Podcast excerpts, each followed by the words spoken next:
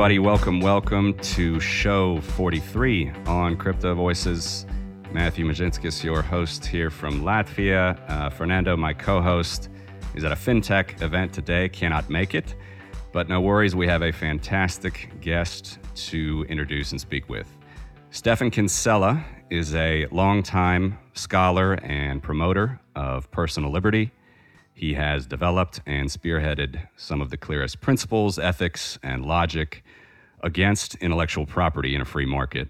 He's the author of Against Intellectual Property, as well as countless articles on the topic. He is director of the Center for the Study of Innovative Freedom and editor of the Libertarian Papers. And the most interesting thing about all of this is that he's a patent attorney.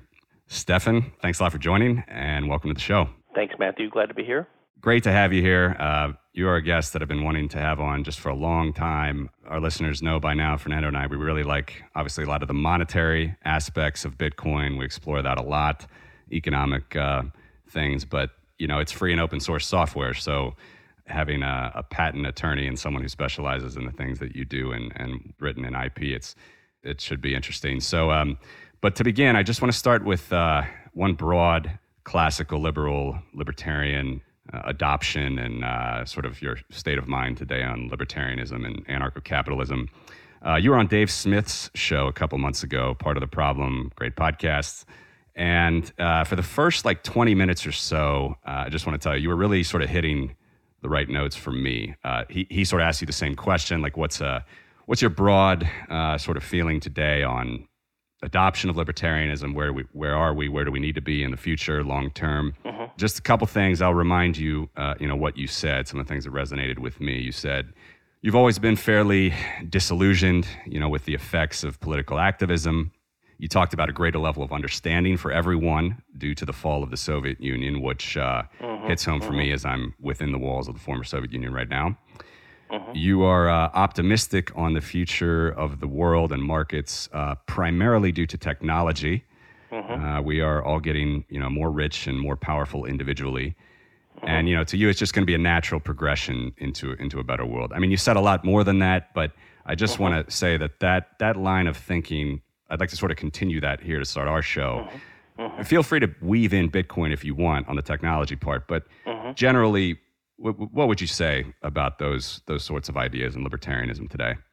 Yeah, I mean, I've always, I mean, I'm more of an activist than most normal people, I guess, uh, in that I've devoted a lot of my life towards trying to, you know, there's different layers of so-called activism or being part of the movement, uh, intellectual activism, and you know, I've I've tried to to develop ideas, and you know, a lot of people think we're working for liberty, we're trying to achieve liberty, uh, whether it's through political activism, like you know, voting or at, uh, pushing for a given candidate or running for office um, or uh, trying to proselytize people, change the opinion of the man on the street through a TV show, or trying to change the opinion of the the academics and universities and hope that has a filtering effect. But a lot of people envision our role in the liberty movement as we're trying to we're part of a fight, right, a big struggle, and we're trying to achieve liberty. And implicit in that is the idea that that's the way it ought to be done, and that's the way it can be done, and that's our natural role. And I think that I think that may be wrong, or at least not every libertarian has to think like that. Um, and once you kind of realize that, then you think, well, I don't have to sacrifice my life.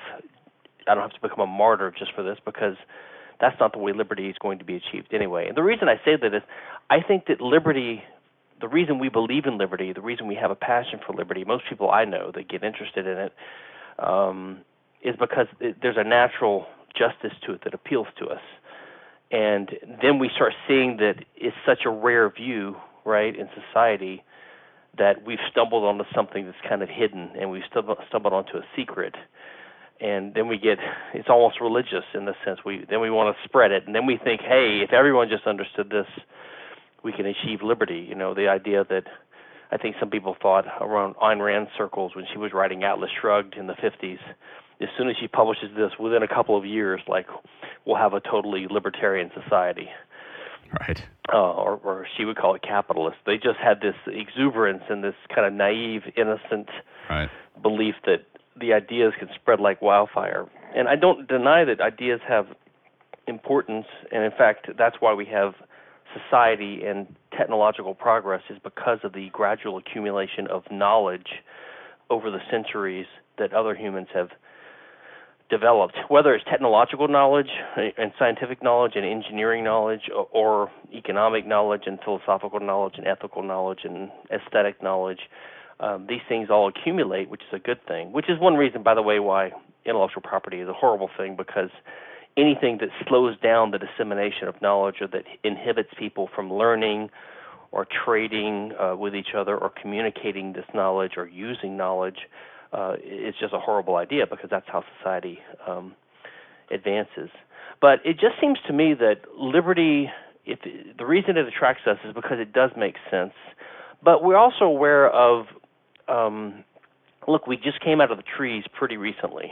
Right. We're a pretty young species. We've made a lot of mistakes. We do a lot of horrible things. We still have a lot of traits that are not so rational and that are kind of collectivistic and tribalist because of our psychology, because of our evolutionary history, um, just because of even economic phenomena like the prisoner's dilemma and public choice um, issues, uh, you know, problems that the public choice school analyzes. Um, you know, once you have any type of government at all, or state, I should say, especially something democratic oriented, which basically we have now since the uh, last couple, last hundred years, um, it seems almost inevitable that you'll have special interest groups that will that will emerge to take advantage of these levers of power that the state gives them. And in fact, it would be rash- irrational not to. Um, and and so you're going to have people start allying in different little cliques or tribes or files or however you want to call it, and using the levers of the state to advantage themselves or to defensively prevent themselves from being looted by another group. And so you you get this war of all against all to an extent. Um, so there's a natural tendency for that's why I think we can't just you know uh, we can't just berate our uncles at Thanksgiving dinners and tell him about the I Pencil by Leonard Read and hope that that's right. what's going to spread liberty. There's a natural economic incentive for people to to be statist in a sense, or to vote in a statist way, or to favor things that benefit them because they see the reality out there in a statist society already. So I think the only hope is that we, number one that we survive um, the, the, the dangers that are coming, right? Um, um, nuclear annihilation, the gray goo problem. Assuming we survive that, um, I think that the richer we get, which is because of uh, the increase in the number of people, the and this and the concomitant advance in the division of labor and specialization of labor, um, in, a, in, an economy, in a roughly free market economy, uh, with the advance of free market economics, which has been advancing for 60, 70 years now, right after the li- trade liberalization after World War II, um, and with the advance of technology, all, these things are going to make us richer, and we're just going to get used to wealth and a certain type of freedom um, as a species without having a big theoretical understanding of it. Uh, so it'll become natural. Um, you know, when technology enables a certain type of privacy and a certain type of liberty, the ability to communicate with other people all the time, sending an email to someone in another country, you know, uh, traveling by air by, by airplane more easily and cheaply and reliably and safely now. Um, you know, sort of like this the uh, the project after World War II, where in Europe, all these students would travel back and forth this kind of summer Eurailing thing they do or interrailing. And I guess the idea is that you know once once you're a German kid with friends in Spain and England and France, it, it becomes more inc- more more inconceivable that we would go to war against these these our fellow our fellow cousins basically. Um, and I think so. The intermeshing of the world with trade and makes is everything is advancing in roughly the right directions, and I think that liberty, if it's ever achieved, and it will never be achieved 100%, we could we we could abolish the state someday. I think the state could wither away, and I do think uh, uh, if you think about the process by which the state gains control, you just have to think of the undoing of that. So Hans Hermann Hoppe has a seminal article, Banking, Nation States, and something like a reconstruction of the world order. And he kind of identifies these key institutional things that gradually over time the state co-ops or takes advantage, uh, takes takes control of, in order to in order to uh, become uh, be seen as dependent by the citizens. And and and when it's seen as when the citizens see it as being essential for them and necessary, and they're dependent upon it, then they will allow that state to get away with more and more violations of their liberties, more taxes, etc. Um, so uh, that would be things like the state takes over uh, money, of course, that's central banking now, and they take over communications, roads and transportation, right? All these different um, and education, public education becomes the government can propagandize people and keep the wrong messages from getting out. So the state gradually takes takes charge of these institutions in society. But we can imagine that over time, these monopolies are going to get overturned just by the slipperiness of human society, right? Like kind of the quicksilver capital idea applied to human behavior and institutions. Um, you know, the mail service is not that important anymore because now we have FedEx and UPS and, and email uh, and texting and cell phones. Um, and with something like Bitcoin, it could be, and it apparently is, uh, is, is, looks like it's going to be an increasingly bigger threat to central banks.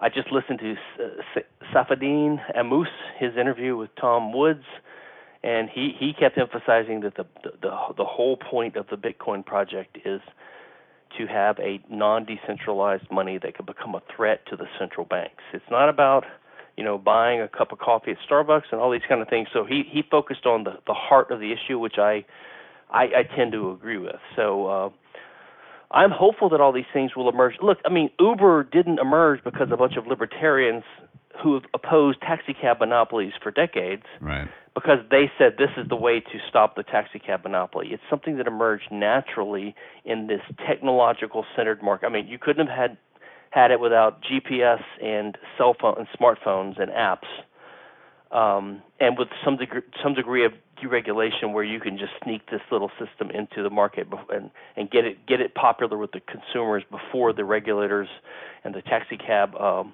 lobbyists have realized what's happening. Right, that's what Uber did. Right. Um, and I'm hopeful that Bitcoin and other things that will emerge naturally will happen.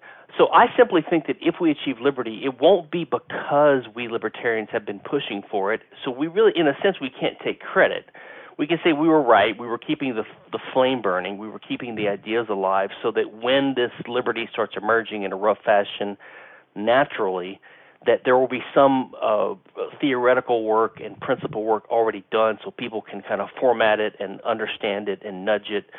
Um, so that's kind of how I think about it. I am hopeful. Um, I don't know how long it's going to take, but as long as we're making rough progress over the decades, I think that's at least a good thing. And I think conventional commentators like Steven Pinker and these other guys are, are kind of complementing this this insight by showing that things are just getting better and better and better over time. Yeah. Actually, Safe uh, Saif will be on our show. He's our next guest in a couple weeks, so excited to uh, to talk about those things with him. And I completely agree with him and you on those points. One more uh, sort of just follow up though on the overall importance of technology and you know maybe governance or something. Uh, we had uh, Caitlin Long. She's a seasoned Wall Street professional, blockchain, uh, you know, professional. Uh, now she's doing a lot in her home state of Wyoming, trying to get them to adopt you know, blockchain uh, friendly laws. She said on our show, you know, in 20 to 30 years, she thinks that basic governance, governance or government institutions will just be governed by software.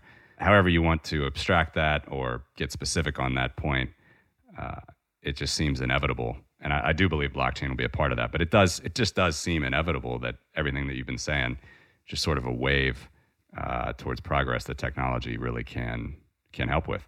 I'm, um, I, I, don't claim to be a, a, technological expert on how the Bitcoin system works or how it's going to play out. I'm a little skeptical of the pro block blockchain um, arguments that say that's the real innovation. Um, I don't quite understand I mean, to me, it seems like it's an enabling technology for, for a cryptocurrency. Um, that's the purpose. Um, but who knows what people can come up with with using a blockchain type idea that's not really a currency. Um, it seems to me the two biggest barriers to to Bitcoin is um, um, number one. I mean, it's treated at least in the U.S. It's treated like uh, it's treated like a, a commodity in in so in that yeah. Capital gains taxes are applicable for every transaction, and to the extent that that's going to be there, that's going to be a big drag. I don't know if it's a big enough drag to kill it or to just slow it down.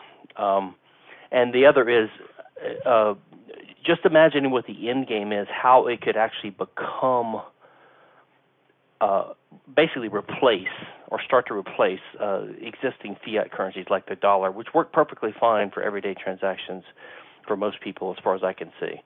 Um, so it's hard for me to imagine what mechanism is going to lead it to replace it, other than a currency collapse. And this is one reason why I get a little skeptical when some Bitcoiners start turning into these doom and gloomer types, and they start hoping for or or basing or um, you know they start counting on a collapse.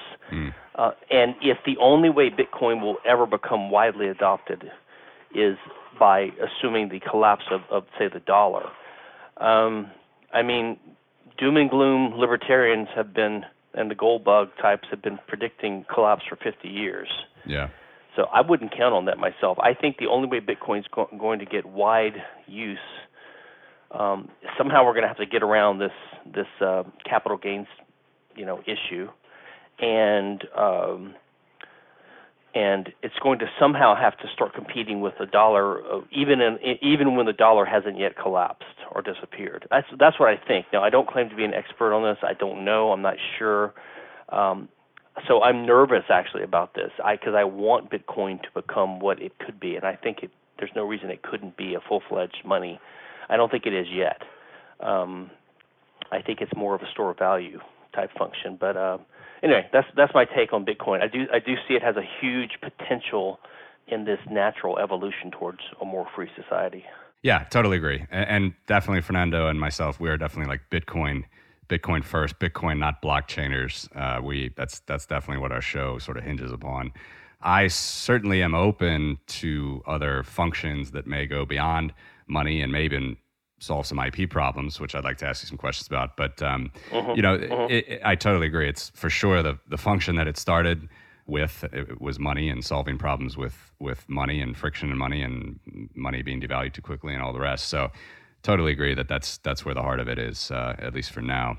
So let's let's uh, let's talk about Bitcoin then a bit and maybe some IP issues if we can if we can get into it. So the Bitcoin network it is underpinned by software that is completely free, uh, open source, available to everyone, you know, 24 7, 365 for download, uh, no subscription or fee to download it. It can be freely run, you know, even edited. You know, you can create your own implementation, and as long as you follow a general set of uh-huh. uh, rules, consensus rules, you will remain a part of uh-huh. this network, validating transactions, participating. Uh-huh.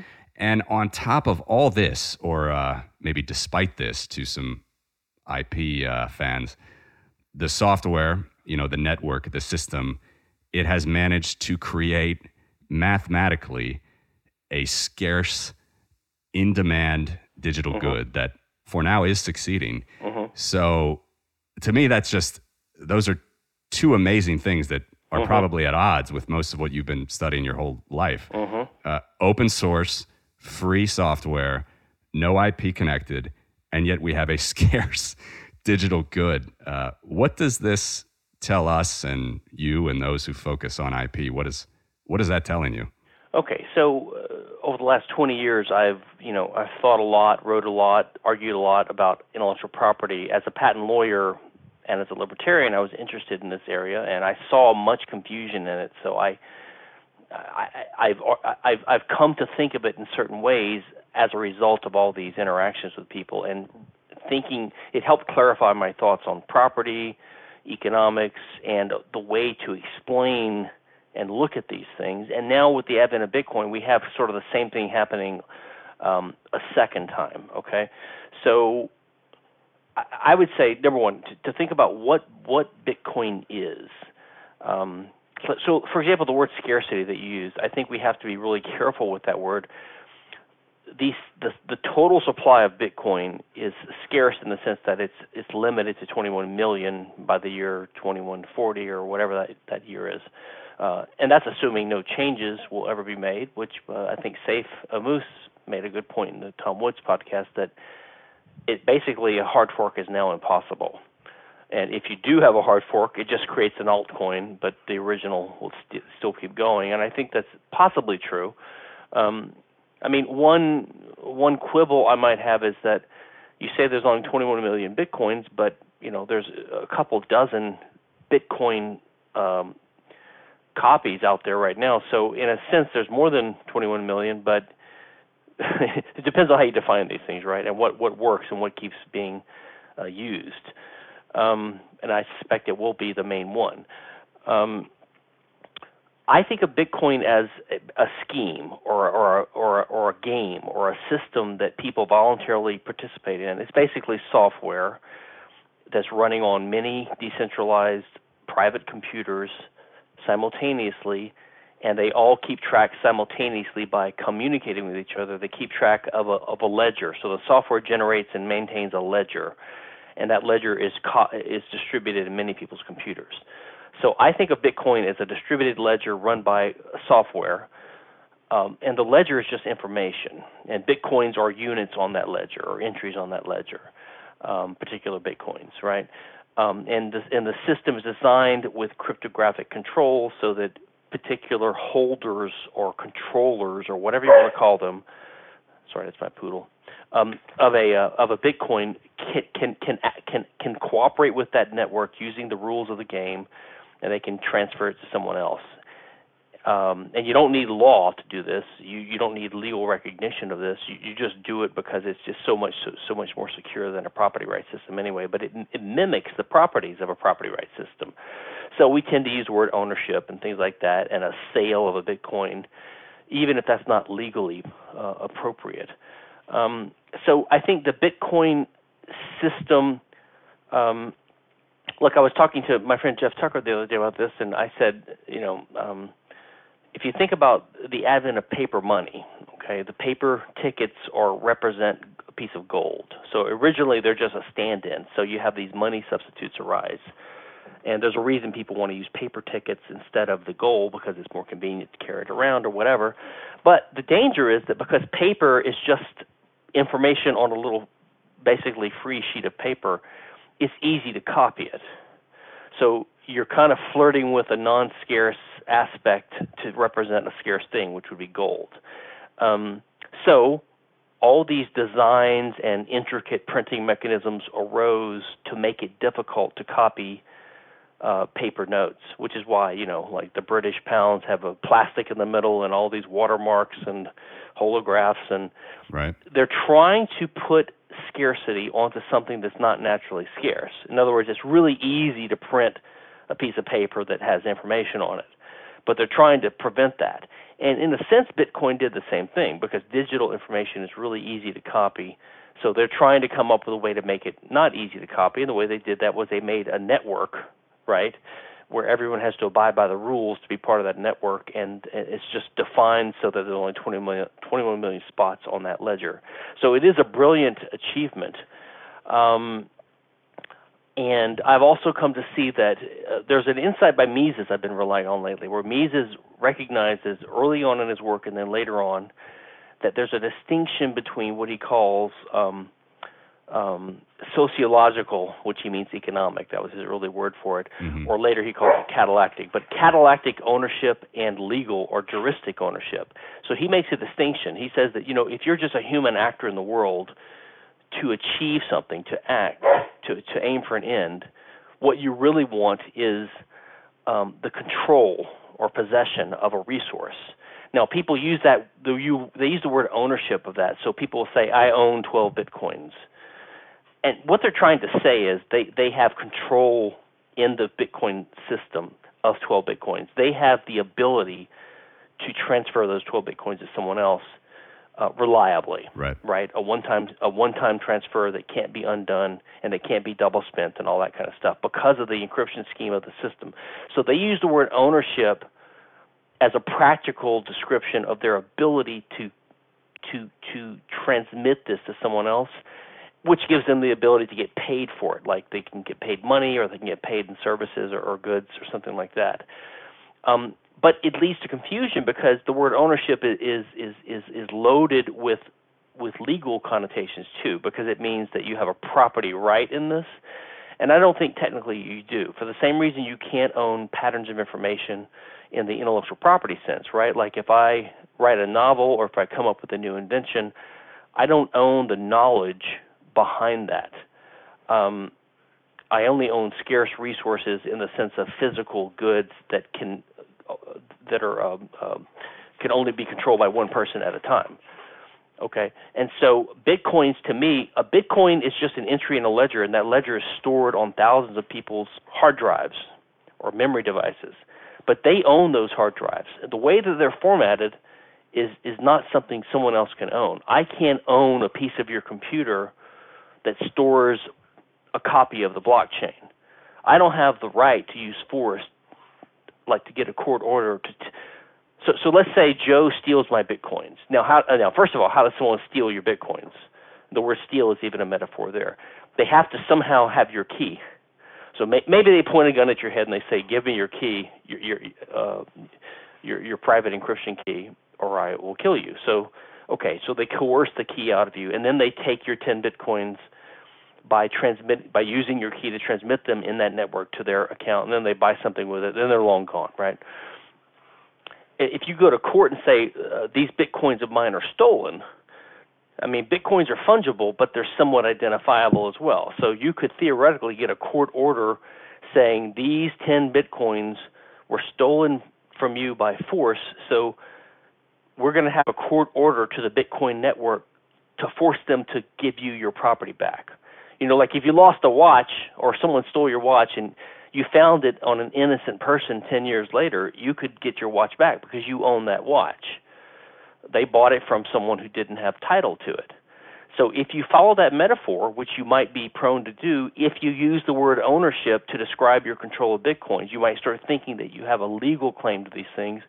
Then you think, well, if I can identify the bitcoins that were quote unquote stolen from me, I should be able to get a court order in a private society or a public uh, or, or in, a, in a state of society, whichever one, but some kind of order of force to the to who to the holder. But there is no Bitcoin corporation. There's no Bitcoin network that you can direct this this to. You would have to have basically a court order aimed at all ten thousand or whatever the number of people are who own their computers are sitting in their basement in, in Scandinavia or in Latvia or wherever they've got a copy of the ledger on their computer, and they're going to get a court order saying, "We direct you to go in, uh, I don't know, uh, uh, hard fork the whole thing and make this change and undo that transaction and give this guy's coins back."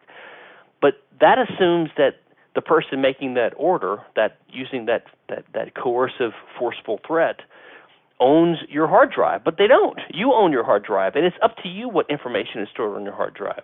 So this is why you can't own a Bitcoin and why, in a sense, theft of a Bitcoin is impossible in the legal sense. Right. Now, Bitcoin uh, advocates get really upset when I say this kind of stuff because they, if they hear someone say you don't own your Bitcoins, they're thinking in the practical sense. They're thinking that I'm saying you don't control your Bitcoins, but that's not what I'm saying because I'm talking. I mean, people use the word in different senses.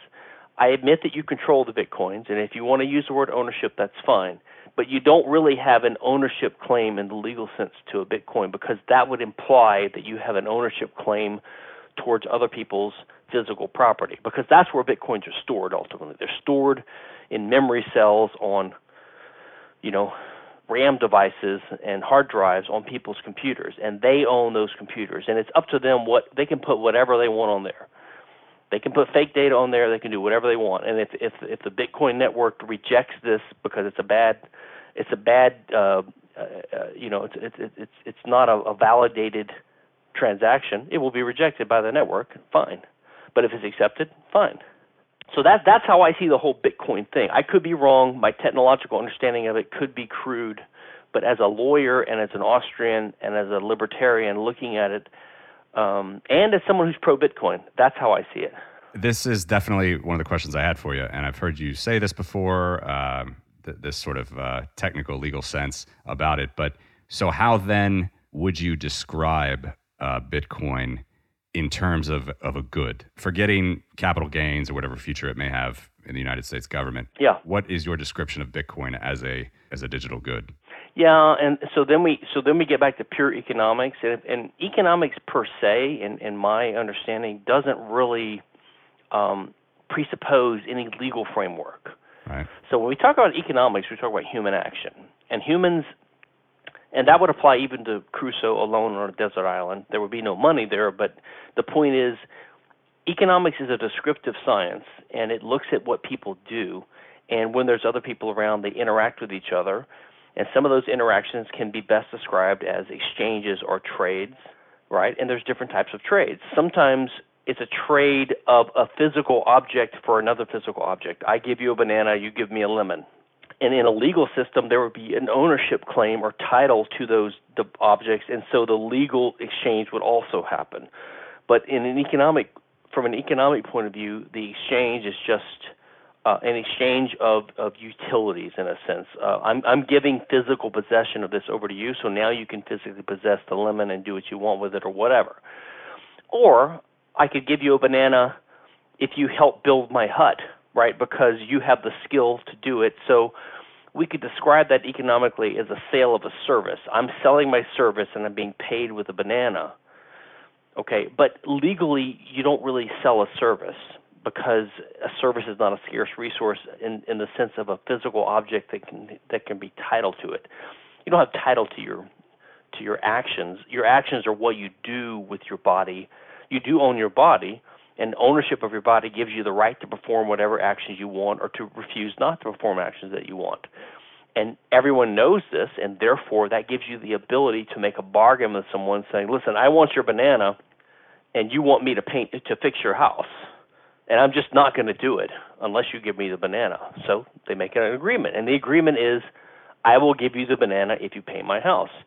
And most people think of that as an exchange, but it, it, legally, economically, it is an exchange because each party gets something from it.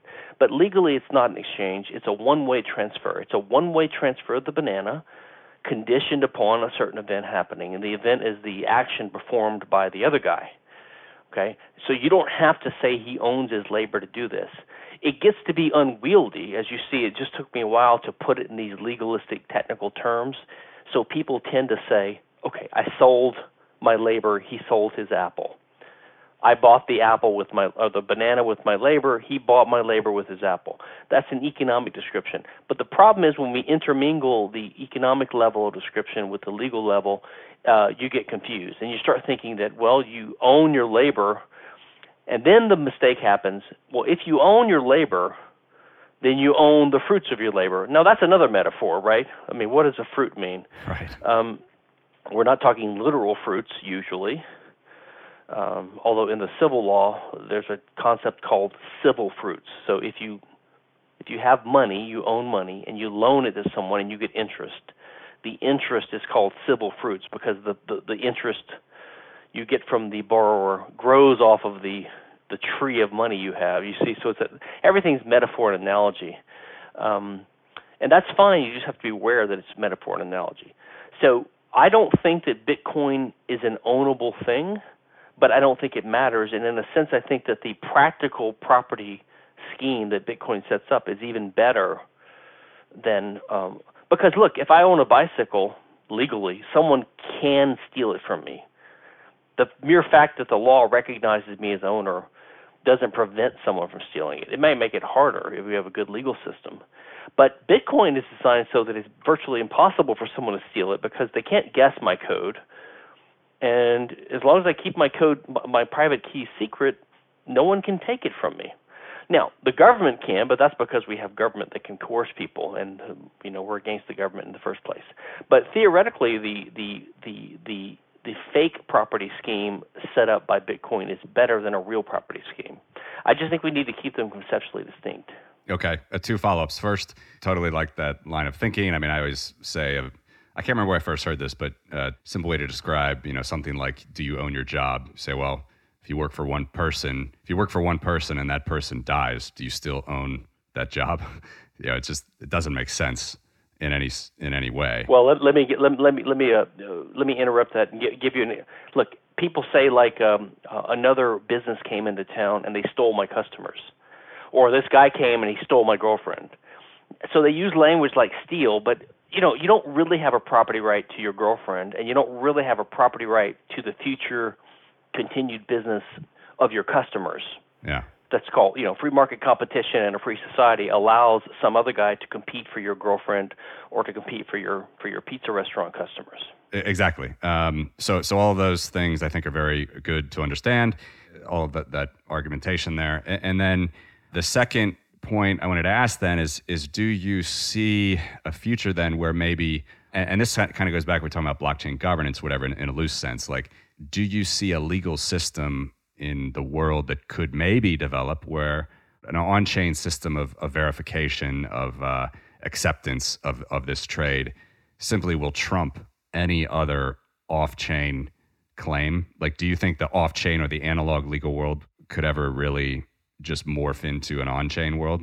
Do you understand what the question? Are you are you talking sort of about the smart contract idea? Just the the same topic we've been talking about. Um, you know do you think that our our outside analog, you know, legal system or even a natural law, private property law system will just be so unable to deal with it any other way than just say, yeah, if if your coins move and you claim that they shouldn't have moved on chain, there's just nothing we can do for you. I mean, that's that's the governance rules of the system.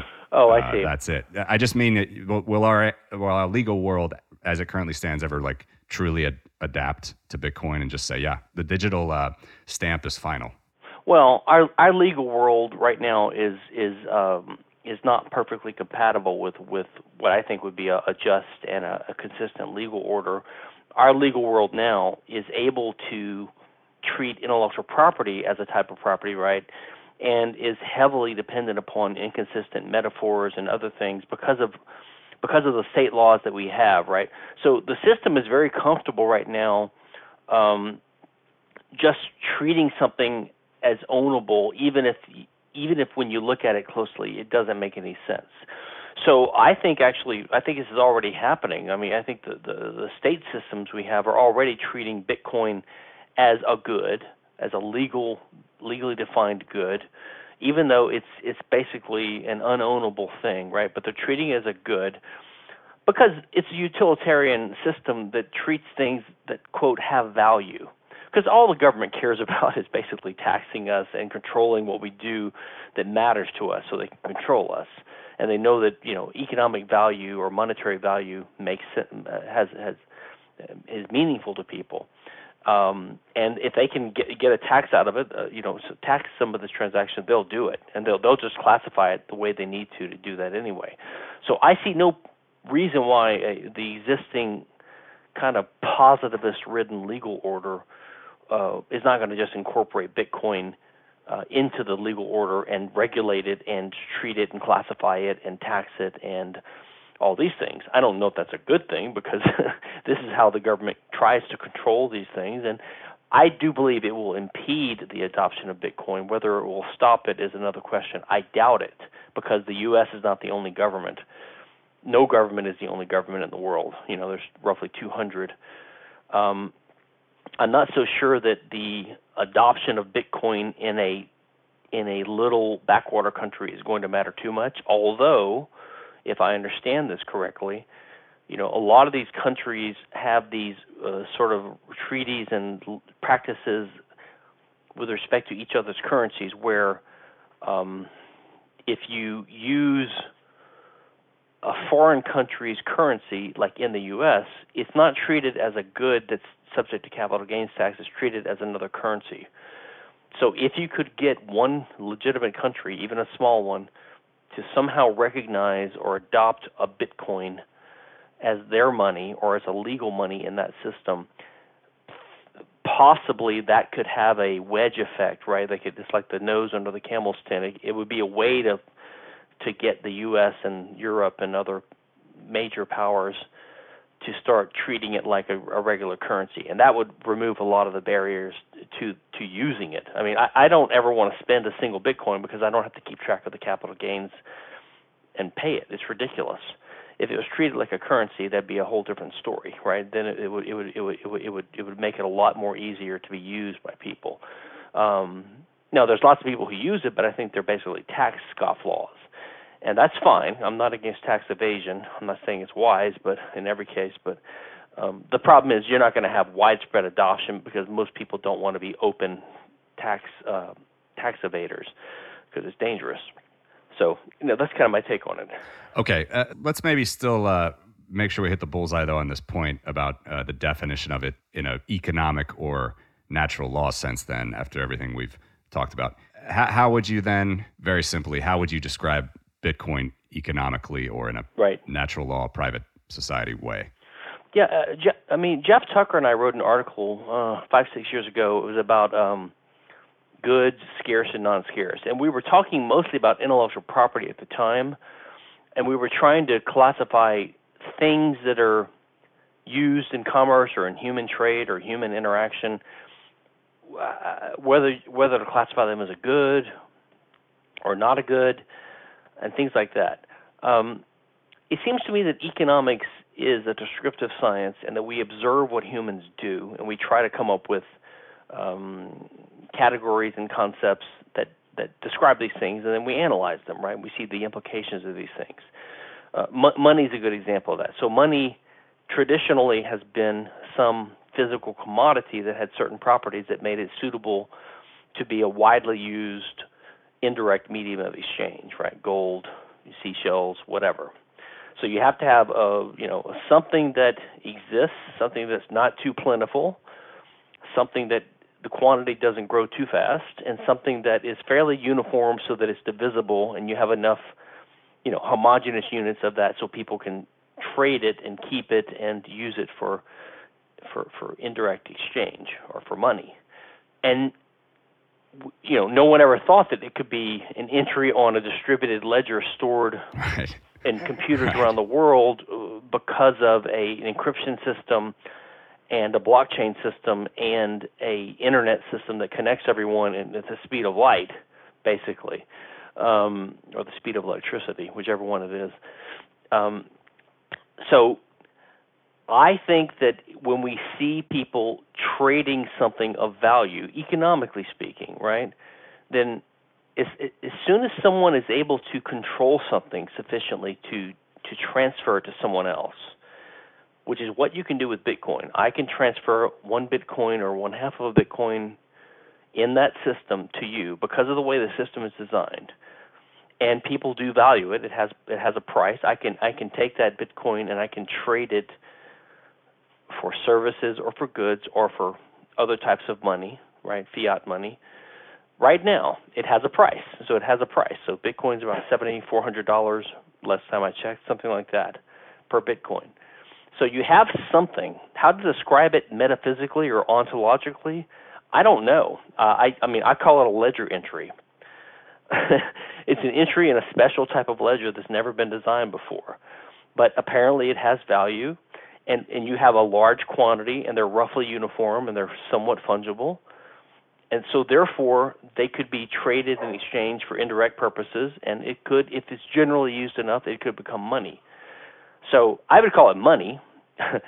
As for what kind of good it is um, is it a scarce good or a non-scarce good? I don't think it's a scarce good in the sense that um, you know a teacup or a car is a scarce good because it doesn't have the rivalrous property um, where that it's independently existing. Mm-hmm. So um, a Bitcoin doesn't exist independently. It's data stored on other people's computers. And those computers are already owned. So if you said you own the Bitcoin, if it's a type of good that's ownable, then there would be a conflict between ownership of the computer hard drive and ownership of the Bitcoin. And I don't think there could be conflicts. So the ownership question has to be settled in favor of the owner of the computer owns his computer. No one owns no one owns the data on the computer. Even the owner of the computer doesn't own the data. The data is just not an ownable type of thing. So it's got to be a type of good that is valued but doesn't have ownability attached to it. So whether we need to come up with a new class of goods to describe this, fit it into the framework of goods, I'm not actually sure. I would call it an economic good. Uh, think of it like this: Mises talks about um, human action in his praxeological framework as the employment of scarce means to achieve ends. Right. So when he says employ scarce means, he's imagining some, basically some physical thing that could help interfere with the flow of events like a factory and achieve what you want to achieve so it has to be causally it has to achieve some causal change in the world which is generally you know if i use a, li- a lever to lift a rock or i use a, a gun to shoot a hole in something I'm, I'm causally interfering with the way things work to achieve my goals. Right. It's hard to imagine in that level of description a bitcoin as being a causally efficacious means. And yet if I wanted to obtain, um, you know, a wedding cake for my wedding, I could use my bitcoins to purchase one. So in a sense, the bitcoin would be my means to achieve that. Right? So it depends on what level of analysis you think of. So I think that bitcoins are like economic goods, but with some exceptions. And and by the way, if you this is not making exceptions is not um, a, a cheat. A cheat, I think, is recognizing the reality that something different has emerged. Even Mises, by the way, says, you know, most people think that all goods are consumer goods or capital goods, consumption goods or, you know, production, the, the means of production. But Mises and Rothbard recognize that money is what they call a sui generis good, like something unique on its own, because right you know, a car or a factory or a house are all either capital or consumer goods or food. And if you increase their supply, that's necessarily a good thing because you're increasing the number of goods in the world, right? And you reduce scarce, you reduce want, you reduce scarcity. If you have more tin, it's a good thing. If you have more copper, that's a good thing. If you have more strawberries, that's a good thing, right? If you have more houses, that's a good thing. And if we woke up tomorrow and the, the space aliens had come overnight and rebuilt everyone's house with a brand new mansion and with good indoor plumbing, we'd all be better off. There's more of the things that are goods. But money is a type of thing that's different than that. If you increase the supply of money, you do not increase wealth. Right. If you increase the supply of watches or or tools or factories or or cattle or even land, you, you increase wealth in the world because you increase the supply of resources humans can use to achieve their ends. But if you increase the supply of money, you don't make anyone wealthier, except the person who prints it, maybe, if it's printed by one person. You know, if we woke up tomorrow and there was twice the amount of dollars in everyone's wallet, basically prices would just double and we'd be back to where we were.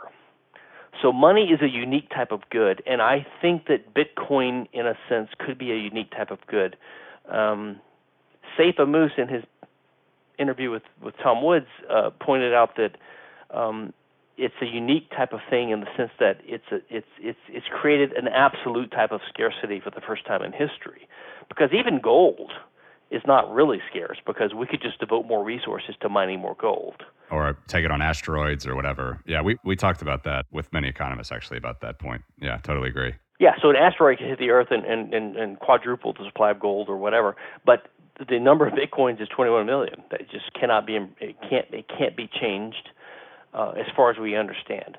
So it's a special type of thing. So I guess I would have to call uh, a bitcoin a type of economic good, but it's it's sui generis because it has distinctions or differences from um, traditional type of goods.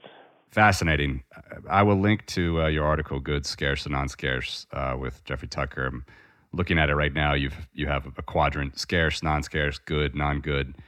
Most of IP, I'm sure all of IP is in non-scarce. My quick read here, and uh, yeah, I think we probably just have to leave it for now. Uh, we probably have 50 directions on this. Well, you wanted to. Did, I don't know if you we have time, but you wanted to ask about using blockchain to enforce a type of IP. I don't know if you want to go there or not.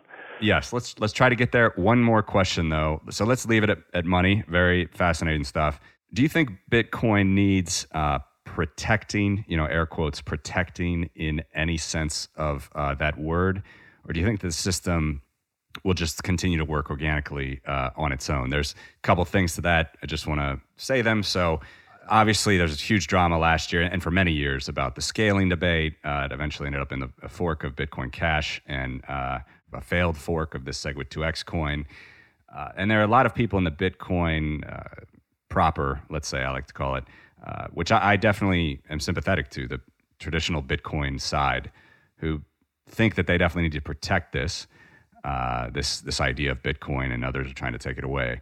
And then there's even more developments, which I haven't heard the latest of. I saw some rumblings of them on Twitter, but I think uh, there are actors in the space, primarily uh, Roger Ver, who has been on our show and he runs Bitcoin.com. And there's some confusion that some in the Bitcoin.org space or Bitcoin proper space think that the word Bitcoin, you know, is being misused with Bitcoin Cash. It's causing confusion, and they're actually taking the brand, they're taking the name Bitcoin in a bad way, and they've actually threatened litigation. Mm. At least I've seen this on Twitter. Like they've threatened litigation, you know, I guess through the U.S. court system. Mm-hmm. I, I am extremely sympathetic with their qualms, but I'm not.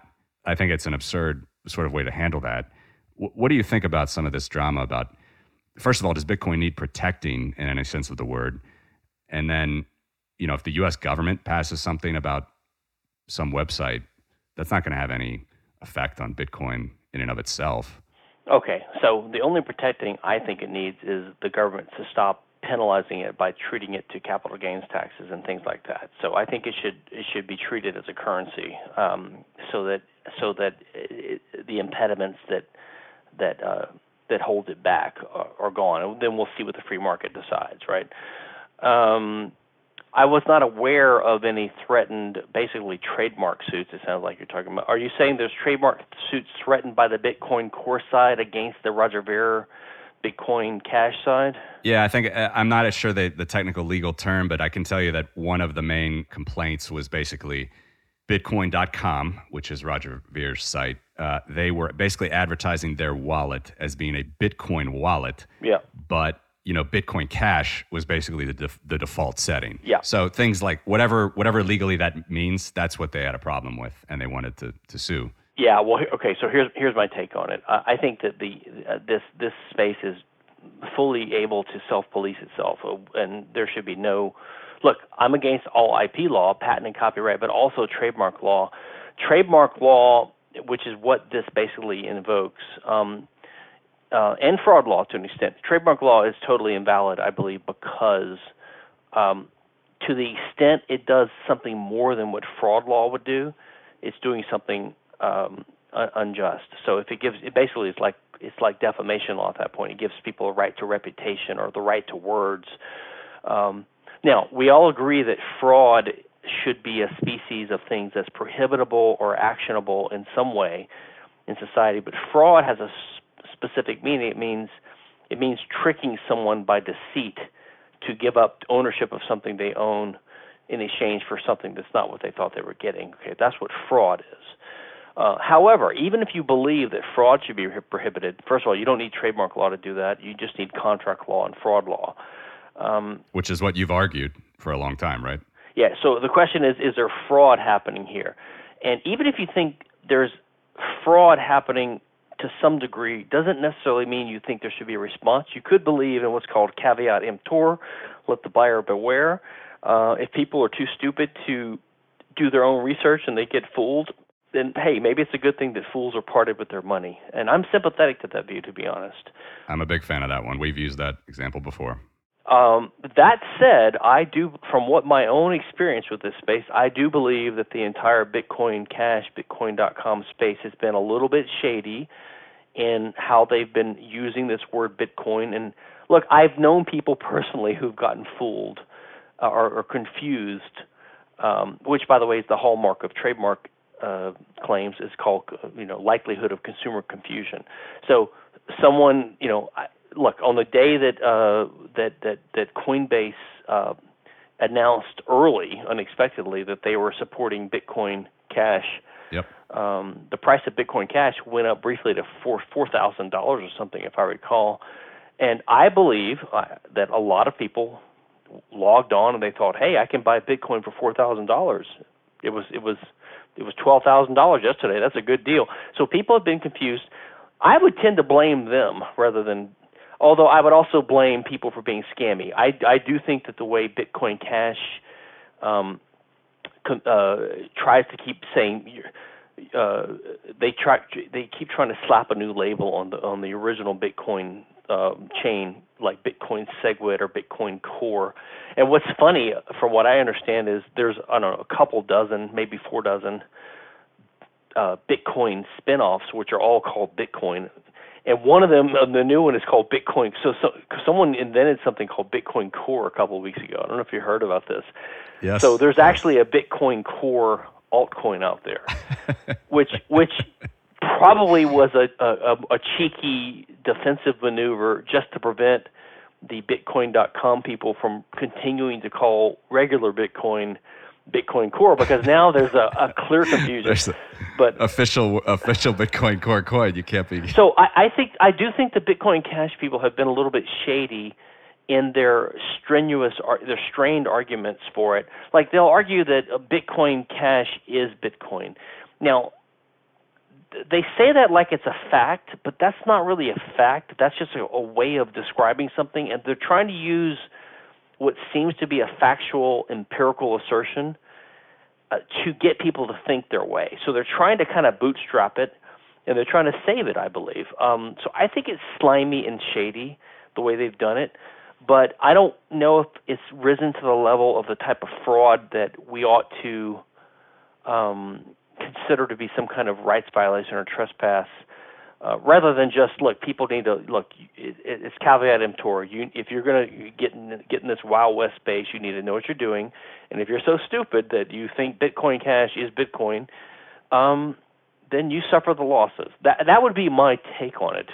Uh, that said, I'm I have no problem whatsoever with Bitcoin Cash or any of the other altcoins existing or or emerging. Um, I think that is the protection for Bitcoin that that it goes through this crucible and it's able to survive despite the wild west of people. Look, the code is open source. People can copy it. They can modify it. They can make similar type of coins. I don't even know how many there. There's over a thousand now, I believe, right, of all coins. Many thousands. So I have no problem with that at all. People are free to do whatever they want. Um, I'm not some Hayekian like my friend Tucker seems to be lately where I think that uh, there's different currencies that are needed for different purposes. I I think that's nonsense. I think that um, uh, currency or money is a type of thing where there there would tend to be one because you only need one, and the and the fewer there are, the better. Uh, w- what happens in the long run, I don't know because you know the economy is always tending towards some kind of equilibrium, but it never gets there because everything changes all the time. So maybe it's a tendency that's never realized. Maybe we always have many currencies in the world, but I don't personally see a need for a thousand cryptocurrencies. Um, uh, I do see a need for one, and I could see it upending the entire monetary order. We actually had uh, Jeffrey on as well, our show uh, a while back. It's interesting to see him now, so uh, being a fan of Bitcoin Cash so much, but still want to go back to the protection, fraud, caveat emptor question. Mm-hmm, mm-hmm. So again, just to maybe put a bow on that one, at what point in a private property economic sense, you know, Kinsellan sense, at what point would it classify some event classify as fraud where uh, again an off-chain analog solution is justified? Right. And even going back to my further uh, prior question, is it even possible to have an off-chain analog solution to such a complicated digital issue? Okay, so let, us take like a classical case of fraud. So basically, um, you know, um, I sell you a, a basket of apples and you give me a gold coin, okay, in payment. So that's a, an economic exchange, and it's a legal exchange because in the legal system, you're recognized as having title or ownership to the coin, and I have title or ownership to the basket of apples. But a, an exchange is really a complicated series of of conditional title transfers. So even if it's contemporaneous and it's very simple, and there's not even uh, what I'm saying is, I give you these apples. conditioned upon you giving me title to the coin and vice versa. But but those conditional promises can be unpacked because there's lots of subsidiary or auxiliary ones um, or implicit ones. So one of the implicit conditions, and by the way, if if the courts don't recognize them, people will add them explicitly into the contract if they have to. That's why contracts get so long. Lawyers have to sort of uh, okay, the judge didn't see that this was understood, so we're going to write we're going to make it explicit next time. So over time, people they put into contracts or into their words what they need to, and the rest they left unsaid because they uh, they know the customs of the area and they know what's going to be implied. That's just how it works. It's it's a it's an act of communication. But one of the implicit promises is that number one, I own the coin. Like I didn't steal the coin from my brother yesterday. Okay, so there's sort of a, a warranty or a guarantee that I own the coins. And, and the other promise might be, and these apples are real apples. They're not like plastic apples, and they don't all have worms in them. Okay, so there's all these subsidiary reasonable conditions. And by the way, if you probed the guys right before the transaction and you said, "Look, would you be willing to also agree that you own the coin?" He would say, "Of course." I mean, if he says, "No, I'm not going to promise that," then you would get suspicious, right? So there's all these things you can build into the transaction. So if I give you plastic apples and you gave me your coin, I've in effect stolen your coin because the delivery of the coin to you was conditioned upon you telling the truth about your apples. Okay, so that's what fraud is in my view. Fraud is what we call in the common law theft by trickery or theft by deceit. And all that does is recognize the fact that ownership of property gives the owner the right to decide who can use it or when to part with it. Okay? So if I loan you my car and you take it for a ride, you're not stealing my car because I gave you consent. If you take my car without my consent, you're stealing my car. I mean, so it all depends upon what the owner says. Uh, if a woman consents to having sex, it's just sex, and if she doesn't consent, it's rape. So the consent of the owner of the resource in question is always what matters, and that's what contract law flows from, and that's what the concept of fraud flows from. Did you give consent? It's analogous to this idea in medical law where, um, you know, if a doctor does an operation on you and he removes your gallbladder, you consented to him cutting you open, sedating you, taking your gallbladder out. But if he goes in there and takes out another organ without your consent, that's a type of assault or trespass because you didn't give consent. And then the question whether there was informed consent comes up, but that's because of the doctor patient relationship and so on. So that's how I think of fraud in general.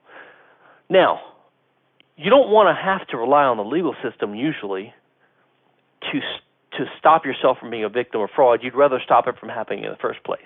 And if it's the type of thing where it's easy for you to just take reasonable common sense measures not to be a, a, a dupe and be duped by someone who's selling you a bunch of snake oil, um, then in that case, it could be that your insurance company is not going to compensate you.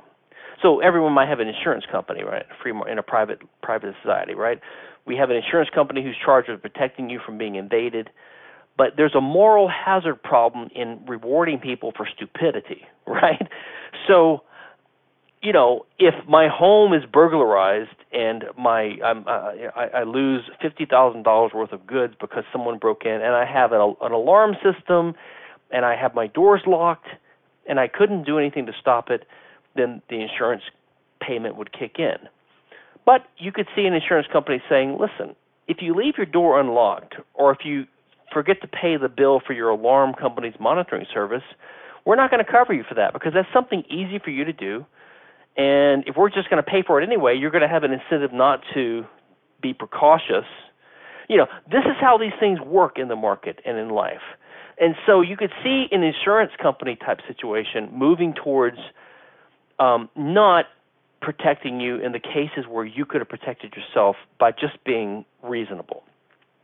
So if you translate this to the digital era, when it's really hard to have a, a remedy because you just can't – no insurance company can order the Bitcoin system to readjust the ledger for your benefit because you were exactly you were gullible and you gave your private key out to some chick at a bar, you know, because she sweet talked you, right? Sort of some some some kind of scam or sting operation, right? Um, so they know that they can't undo the damage. Like your hundred thousand dollars was taken from your Bitcoin account, it's gone. You can't stop it, and and your insurance company can't. All your insurance company could do is is pay you a hundred thousand dollars. Now, if they think that that kind of thing is easily avoidable and um, is a moral hazard problem, they might exclude that from their coverage. And so, as a practical matter, you're going to know that, listen, I'm going to be protected from things that are really beyond my control, but my insurance company expects me to also uh, do what I can, and if I don't do it, I'm not going to be covered. And once you get stolen, it's almost impossible to get the money back. So everyone starts having an incentive to be more careful on their own, and that is keep their private keys, you know, in a certain place where no one else can have access to them, things like that. So I think it's natural. It's a natural thing. So it all comes back to uh, insurance, doesn't it, in a private property society? I think that's an oversimplification the way I put it, but I think yeah, ultimately it comes down to private incentives. Um, you know, and you're going to have a deductible and all that kind of stuff because that's the way it works. So, you know, you're not going to bother with small claims. You're going to have to be careful on your own you know, e- even if you had insurance that would give you damage a damage payment if you got raped, you're not ambivalent to whether you get raped or not just because you can get paid for it after. It never makes up for the crime. You want to avoid the hassle in the first place. Um, so people are going to avoid dangerous areas in, in, in Central Park at, at two in the morning so they don't have to get raped and then put an insurance claim in to get a million dollar compensation. They don't want the compensation. They want they want the, the, the aggression not to happen in the first place. Um, and I think I think that negotiation between insurance and and people results in a natural balance.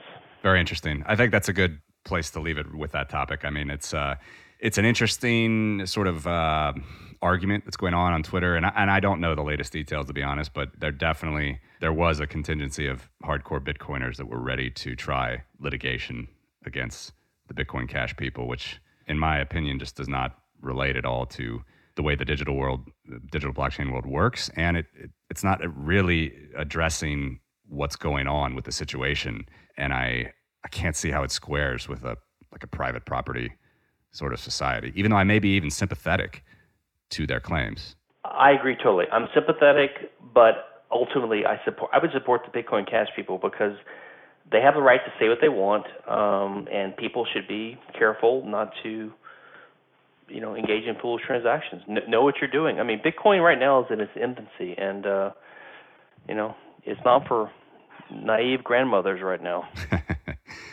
Very interesting. Uh, okay, well, we're running long. Maybe just one more uh, question to wrap it up if blockchain really does pervade and become, you know, just sort of uh, like a commodity in society where we know that we can solve some of these long, you know, struggled for problems with simplicity and transparency and immutability.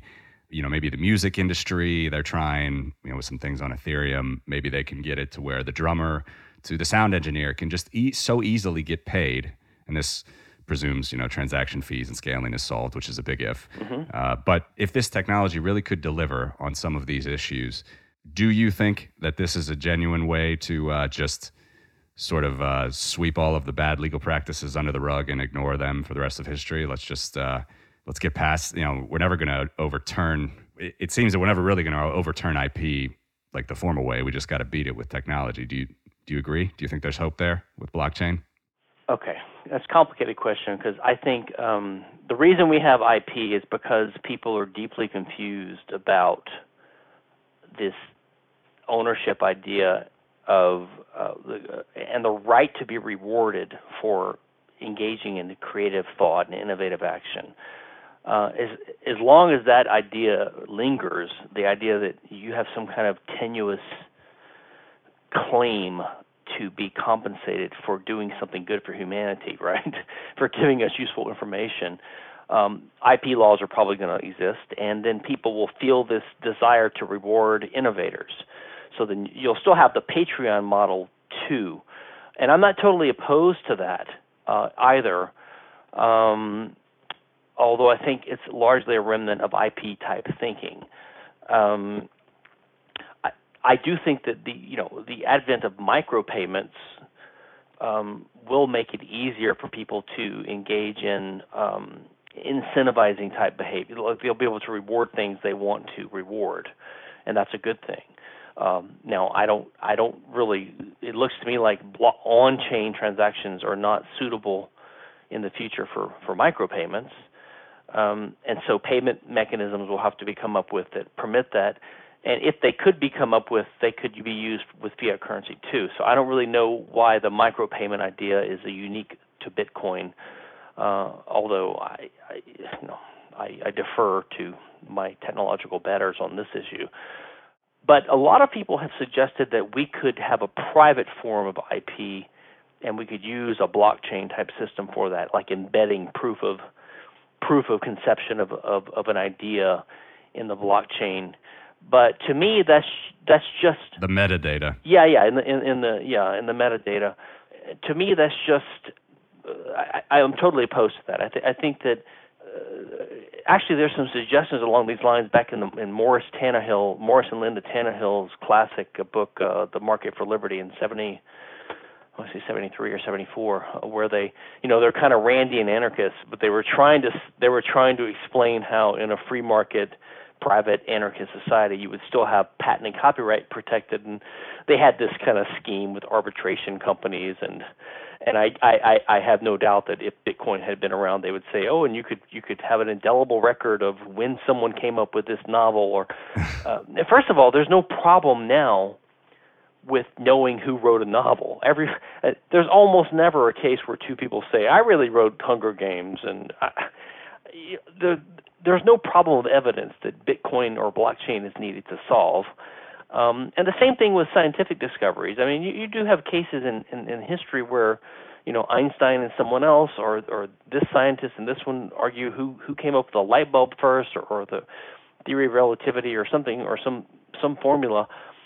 And they're not really getting property rights in it. They're just arguing for scientific uh, credit.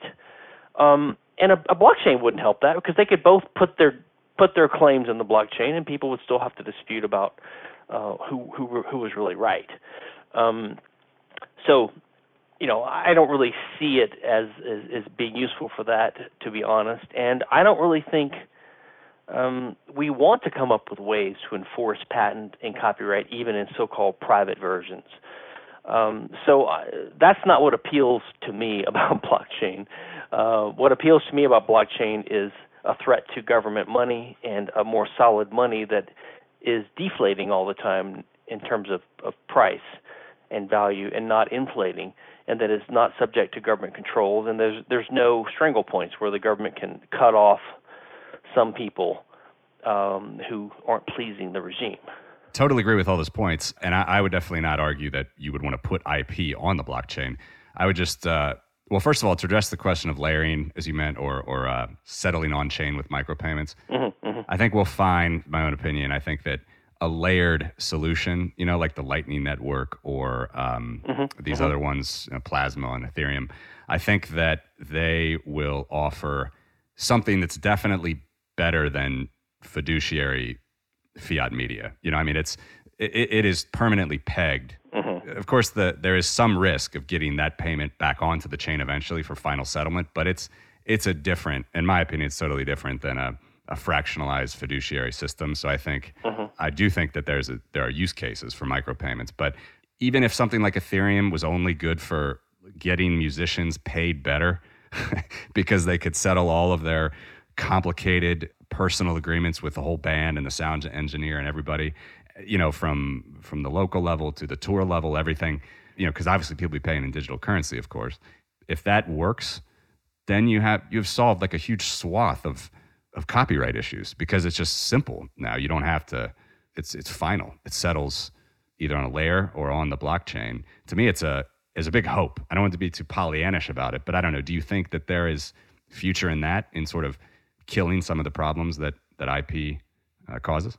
Um, possibly. I don't know, to be honest. I'm not familiar enough with the, the music industry. Um, uh, personally, anything that would um, enable musicians to prosper, and most musicians are not, you know, going to be Prince or Madonna making that kind of money anyway. They're just trying to avoid the middleman and make an honest living from providing, you know, gratification to their fans, right? Um, anything that makes that easier would be a good thing. And if micropayments or some kind of digital currency system can do that, um, I'm totally in favor of it. Um, and it might re- it might reduce some of the pressure for calls for enhanced copyright um, protections and things like that because artists are finding their own ways to do it just in their communities using you know decentralized payment mechanisms. So it's a way to get around the gatekeepers, right? So with the advent of self-publishing and the internet, a lot of musicians have gotten around or starting to get around the the, the publishing industry gatekeepers, and with privatized money. Uh, you know, maybe they, that would be another way of getting around a type of a type of gatekeeper that we have, the financial gatekeepers. And I know I said it was last question, but um, just for our listeners, because uh, we've, been t- we've been talking about IP and haven't really, what is your estimate of of uh, the damages that sort of are caused by some of this IP, patent, and copyright law over the whole world economy? I mean, you've estimated it in like the trillions of dollars of friction. Yeah, I think patent law is the most damaging in a, in a tangible sense because uh, patent law uh, um, significantly impedes and slows down and distorts um, scientific research and development and innovation and uh, technical innovation. Um, and that and, the accumulation of these what we what Rothbard would call recipes, right? The accumulation of the knowledge of how to manipulate causal factors in the world is what makes us richer every generation and every every year. And if you slow that down, the cumulative effect over time is it's it's, it's staggering. Um, you know, if you if you date it in the last 200 years, which is really when the an institutionalized patent system kicked into place, the advent of the U.S. and the Industrial Revolution, um, it's it's it's in, it's incalculable how much we've lost. But I think it's only order of hundreds of billions of dollars per year, if not trillions. Um, in terms of if you just wanted to measure in dollar terms the value of the innovation that we would have had um, in a really technologically free world. So it's just staggering. It, the cost in human lives and human welfare is, is incredible. I mean, we we might have had personal flying cars by now. The, the lifespan might be a thousand years. You, you never know. It's just it's it's almost sad to think about. but patents last about 17 years roughly since when they're granted. So they finally expire and people can use that idea freely. Copyrights um, are almost worse than patents, even though they don't do as much of uh, of, of like measurable damage because they don't really impede innovation. But what they do is they impede the flow of ideas, and they heavily distort the culture. Right. Um, the, the examples are too numerous to go into, but you know, just the just the habit of of of of, of um, Hollywood and producing a sequel because only they can do it because of copyright, and so that's a safe bet. So you have this sequel culture, lots of distortions of, of culture because of copyright. People are steered into doing things in a certain way because they can make more money off of it with a copyright than otherwise. So you have a distortion of the culture. Um, you have an uh, you have basically censorship of certain ideas. You know, people are not able to do. They have this idea to remix something or do this or even to write a sequel and they just know they can't do it so they can't do it. They write a documentary and they have to cut pieces out because they're being sued because there's a there's a logo in there or something in the background that they you know all these things.